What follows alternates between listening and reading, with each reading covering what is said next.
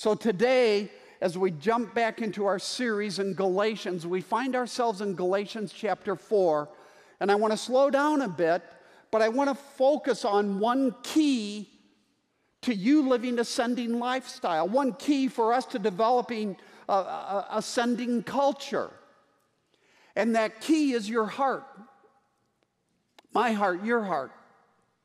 And specifically, overcoming the idols in our heart that hold us back from living sent lives in ways that we don't even realize. So over the last couple of weeks, this is a confession of sorts. I've been long, I've been kind of complex. What we've been looking at is weighty. By the way, I have a wonderful gift. I think it's from God of making the simple complex. And you have been very patient. So today, I want to change that some. And I want to focus on a smaller bite. I want to focus just on one main issue. And we're going to do that by zeroing in on Galatians chapter 4, beginning in verse 8 through verse 11. And let me just say that all of us who preach are highly influenced in wonderful ways by people around us, professors we had in grad school, commentators who write these wonderful commentaries on the book of Galatians, other preachers and other pastors. And today, I have been really helped by Pastor Tim Keller in New York City, and just want you to know that. So let's read beginning in verse 8. Formerly, when you did not know God, now this was before the Galatians came to Christ, you were, notice this language, slaves to those who were by nature are not God's. But now that you know God, or rather are known by God, how is it that you are turning back to those weak and miserable forces? Do you wish to be enslaved by them all over again? You are observing special days and months and seasons and years. Now that's part of the Old Testament ceremonial law, and the false teachers had come into Galatia and said, no, you're not saved by grace, man. You're saved by believing in Jesus and obeying the Old Testament law. And Paul is saying, what in the world? You're moving back into slavery. You just left it. And then look what he says emphatically in verse 11. I fear for you that somehow I have wasted my efforts on you. Now we're going to talk about the heart today from this passage, and I know that Paul doesn't mention the word heart, but let me trace this out. In verse 8, when he talks about the idolatry these Gentile believers were enslaved to before he came to Christ, and then in verses 9 and 10, the idolatry they're rushing toward by denying salvation by grace alone, and emphasizing merit and human achievement and obeying the law. And then in verse 11, when Paul discusses or expresses his disgust at what they're doing, what is Paul talking about? He's talking about idols. You've moved from one form of idolatry to another. And what is idolatry if it's not an issue of the heart? So today what I want to do is I want to talk about the problem of idolatry. I'll be long on that first piece, and then we'll go to the solution. So let's begin in verse 8. Notice what Paul says. He says it so strongly that Paul says idolatry enslaves you, and it enslaves you worse to things that are not God's, no gods, non-gods, not gods. Then in verse 9, if you look at the language, he says the same thing about these not gods differently. He calls them weak and miserable forces. And if you back up a couple verses to verse 3, there these non-gods are called elemental spiritual forces. All of that language is reference to idols. To idols. Now, in the Greek first century world, I'm going to show you a couple of pictures in just a second. Idols were gods and goddesses by the hundreds, by the thousands, that a farmer, say, or a soldier or a sailor or a young woman would sacrifice to. The farmer in order to receive crops, the soldier to be protected in battle, the sailor to sail the seas and calm seas, the young woman to find a husband and to have lots of children, including male children. Now, sometimes these first century idols were made of stone, sometimes they were made of wood. But sometimes they were just any basic thing, like the mountains or sunshine or rain or the emperor, or on and on and on. All things could be treated as gods. And along with that came, in the first century world, rampant, I mean rampant immorality, especially sexual immorality, especially in the idol temples. So look at this picture. This is the... we're going to put up, this is the goddess Artemis, either IS or US. Now, Artemis was a Greek god. She had a Roman counterpart, but she was the Greek god of the hunt, of animals, of agriculture, and fertility, and a lot of other things, a goddess. A goddess. Now look at this next picture. These are the ruins of an idol temple in Greece, dating back about 2,400 years. So the farmer, let's say, would grab the goddess and go into the temple and worship. And all sorts of crazy, unmentionable things would happen. And what I want to do is I want to call this morning irreligion.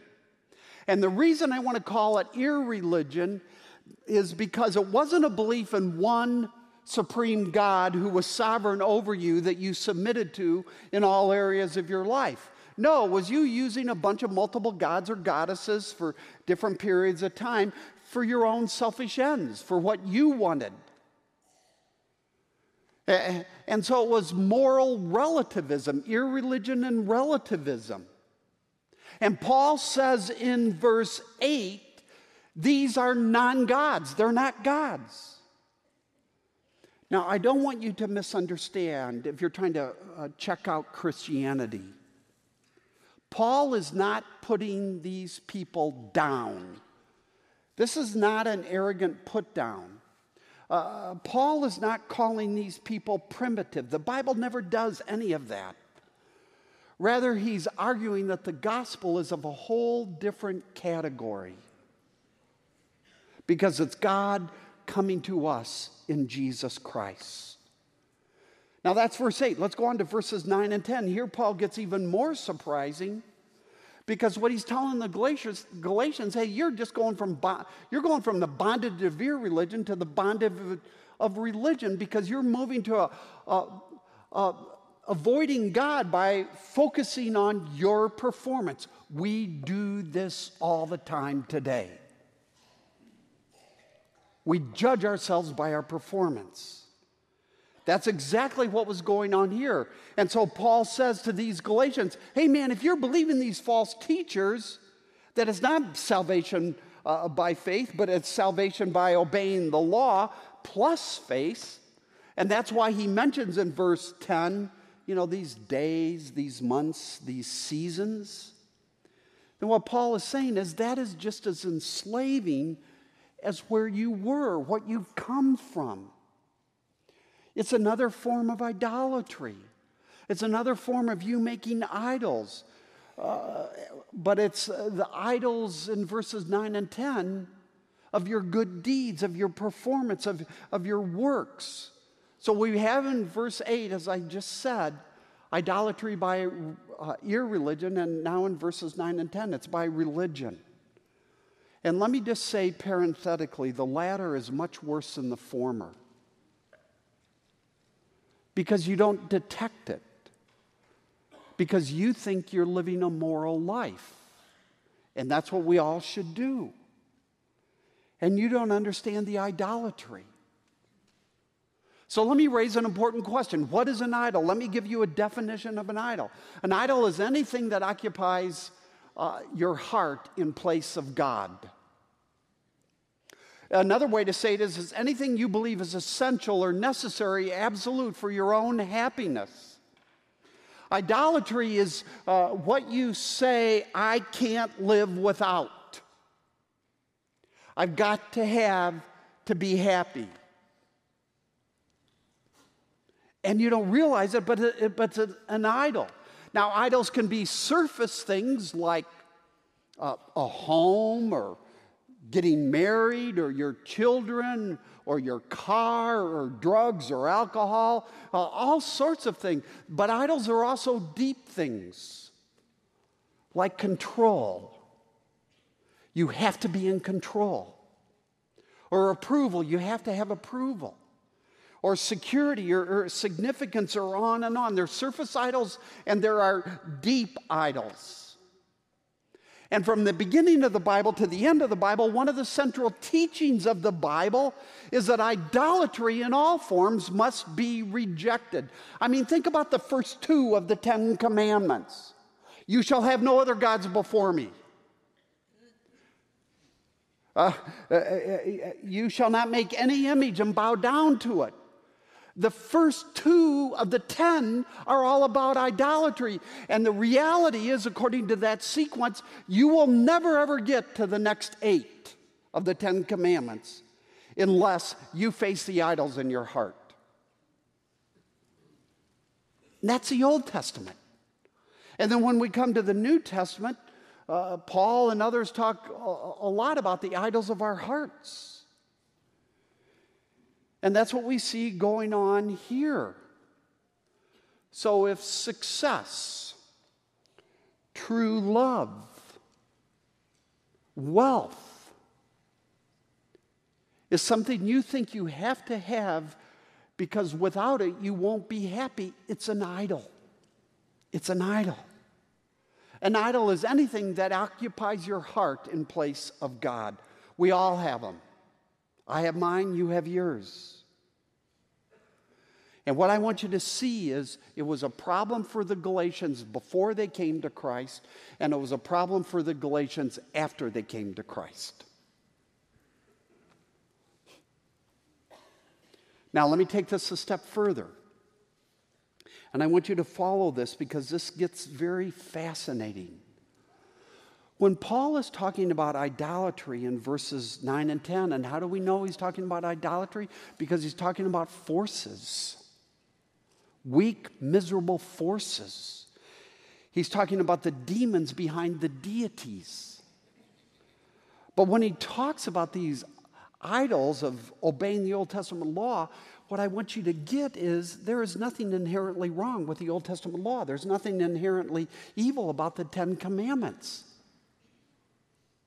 There's nothing inherently evil about these days, these months, and these seasons. It's just that the Galatians, as for all of Israel, misunderstood that they don't save us. The law doesn't save us. Living by the 10 Commandments doesn't save us. These months, days, seasons don't. So what does that mean for idolatry? Well, that means that idolatry isn't just occupying your heart with evil things. Now, that can happen, but it's making good things ultimate things.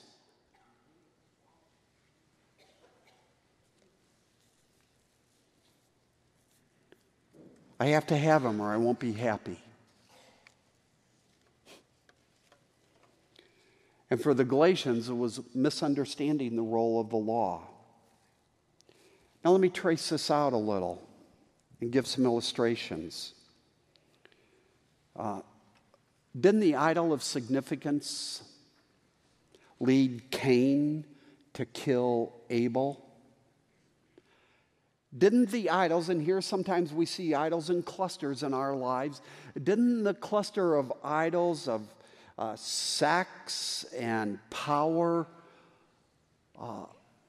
lead Solomon into corruption, waste, and dishonor? I mean, didn't the idol of approval lead Peter to deny Christ? Idolatry is a good thing made an ultimate thing. It's your desires out of control. And what Paul is saying, regardless of what they are, they enslave you, they put you in bondage. And what you overinflate, what you overweight in your heart becomes a deity, and behind that is a demon. And you're thinking, well, I'm living a moral life. But it's all about you. So another way to say this is that idolatry isn't usually a normal desire for an evil thing. I mean, most of the time, it certainly can be. And that makes our headlines. Idolatry isn't usually a normal desire for an evil thing, but it's a over-desire for a good thing. And you make it an ultimate thing. So let me talk to you parents about this. I mean, this is something I've wrestled with all my life. Not necessarily always been successful. But Rhonda and I sit on top of this small community of 7 kids. And 5 are married, and we have 5 grandkids. And we love our kids. We love our grandkids. We always have. And so we as parents want our kids to be happy, right? We want our kids to succeed. But sometimes what happens in parenting is that good desire becomes an over-desire. And our lives become ruled by our kids' happiness and our kids' potential for success. And it consumes us. And along the way, and it's a subtle thing, and for each of us it's different, our ability to enjoy Sabbath goes away. Our ability to linger in the Word and to prayer really gets clobbered.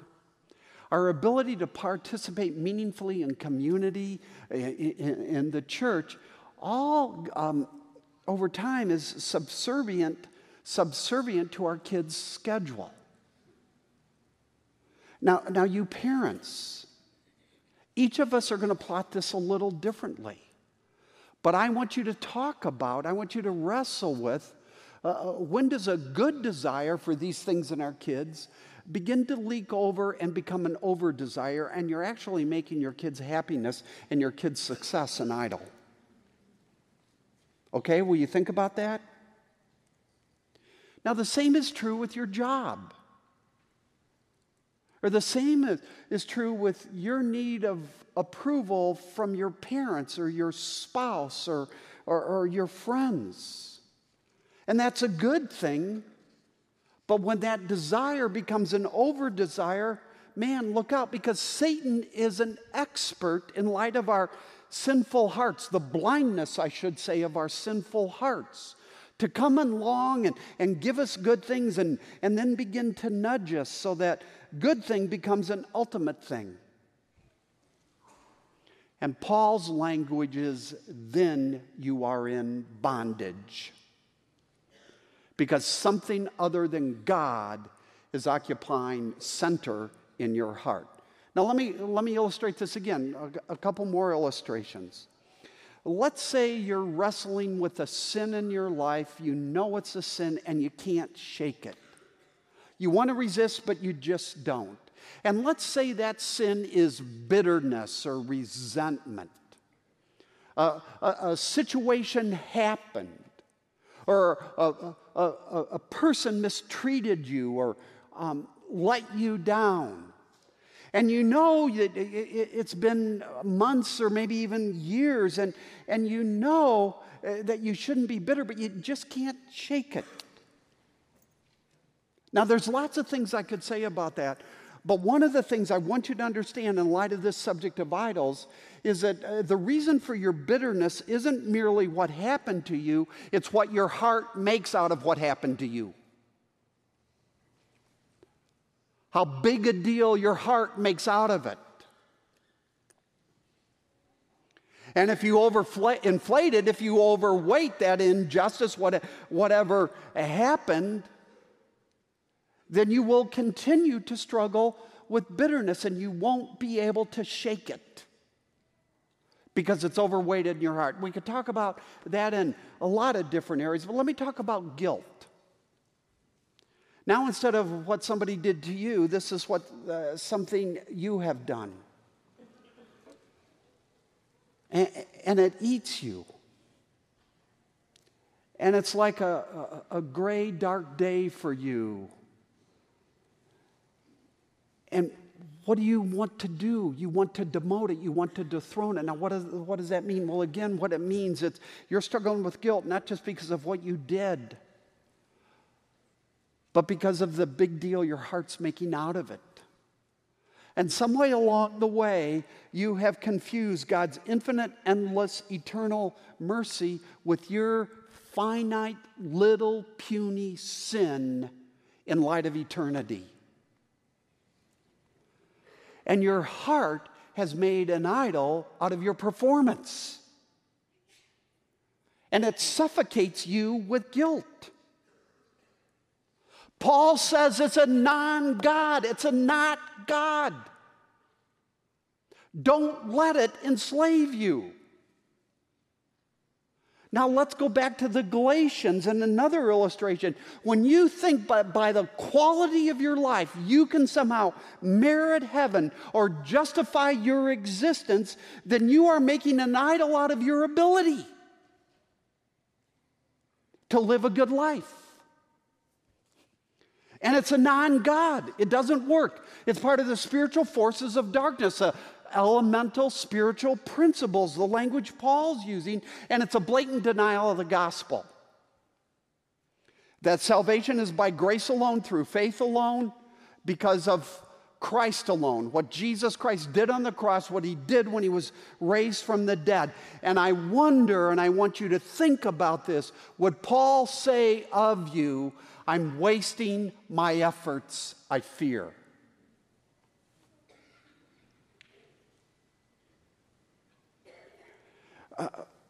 This performance orientation is deadly.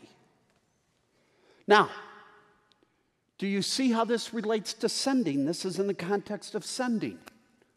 As John Calvin said, our hearts are idol factories. Our hearts are idol factories. And if we don't understand this, if we don't understand that there's a life and death battle raging in our hearts over who's going to be the center of our lives and what we're going to worship, what we're going to give ourselves to, what we're going to value. And if we don't enter into that battle and engage with our idols, then you know what will happen? We will not live sent lives. Because we value the idol of comfort, the idol of convenience, the idol of approval, whatever it is. And even when we do go, when we do feel sent, often it's just temporary. Often it's self-serving. It's tainted. My dream is here at Wheaton Bible Church, this is why we rolled out these values, is that we will build a pervasive sending culture. That we will rejoice in the fact that God is sending us into the world. And I want you to understand the idols in your heart are the biggest barrier to developing that lifestyle, that culture. And Paul's wondering, have I wasted my efforts? So what's the solution? Well, the solution is embedded in verse 9, the first part of verse 9. Look at it with me. But now that you know God, or rather, are known by God. Now, Paul is saying two things. He's saying to the Galatians, hey, you guys know God. You've come to Christ. And second, he says, and you are known by God. Now, did you see the two words, but rather, in between? It's a rhetorical way of saying, as important as the first reality is that you know God, the second reality, you are known by God, is way more important. It's like me saying to my son, Ryan, I am thrilled that you're graduating from college, but rather that you have a job.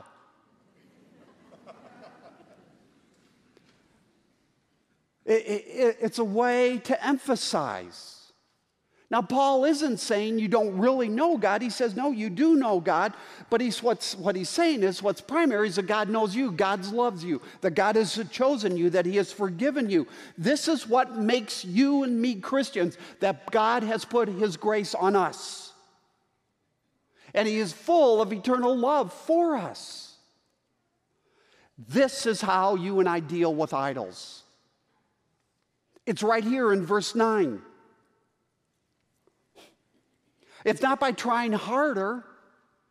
It's by seeing the supremacy of Jesus' love for us, that he knows us, and seeing that that love is infinitely better than anything. I mean, think about it. Does money, does power, does a new house, a new car, your kid's performance bring unconditional forgiveness to you? Does it fill you with eternal love and unending joy and peace and contentment? No. Only Jesus does that. And the only way you and I will stop, and Chris talked about this, the lies of these idols. And the lie is, hey, follow me and I will make you happy. The only way we're going to obliterate that is by pressing back and saying no to the idols in our hearts and saying, you overpromise and you underdeliver, and I'm sick of it. I'm sick of it. I am known by God.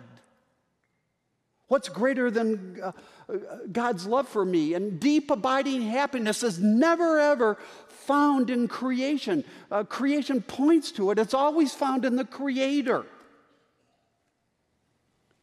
I am known by God, Paul says. So as the Bible teaches, God, it's resting in the knowledge that God holds you by his right hand. He also, the Bible also tells us that he holds you by your right hand, that he has you in the palm of his hand, that he has ordained all your days, every single one of them, that his banner over you is love. And as Isaiah 54 verse 5 says, your maker is your husband. I mean, think about that. To be a Christian is to have God as our husband. Talk about depth of love, intimacy, the presence of the Spirit in our lives. The Bible tells us if you know Jesus Christ, he is your shepherd, he is your Prince of Peace, he is your wonderful counselor. He calls every star by name. He knows every hair on your head, and his name is Jesus, Jesus, Jesus. Praise God. So why? Why do we pursue things that are not God's? And so when you're home with your families or your family, your friends, your spouse, or you're in your small group, man, unpack this. Talk about your idols. Ask people to hold you accountable.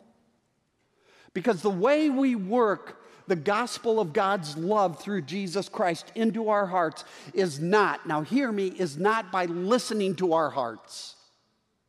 Because our hearts scream for idols. They're sinful, they're fallen. It's by speaking truth into our hearts. It's by talking to our hearts. Truth like, God has forgiven all my sins. He heals all my diseases. He redeems my life from the pit. He satisfies my years with good things. He crowns me with love and compassion. I'm known by God. And when your heart is filled with the gospel, then you will overcome the downward pull of idolatry. And the result will be we will live sent lives. We will develop ascending culture. And it starts right in here. It starts with facing, naming, and dealing with our idols. Okay? Let's pray. So, Father, as we Turn from your word to worship. I ask that you would drive these truths into our hearts.